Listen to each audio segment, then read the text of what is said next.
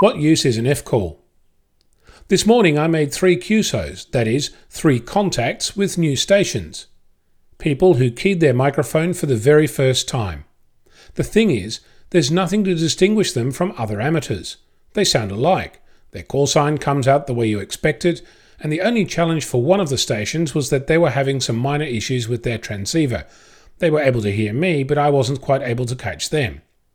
I'd forgotten what the thrill was like to have such a contact, and it reminded me of my first on air interaction.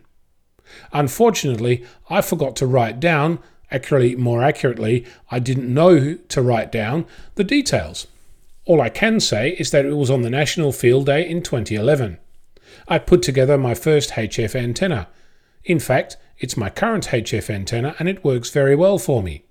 And I was sitting in a park with other amateurs and I made my first contact. I spoke with a Japanese station on 15 metres. We exchanged a signal report and everything worked as expected. These three contacts today reminded me of the thrill that I experienced then.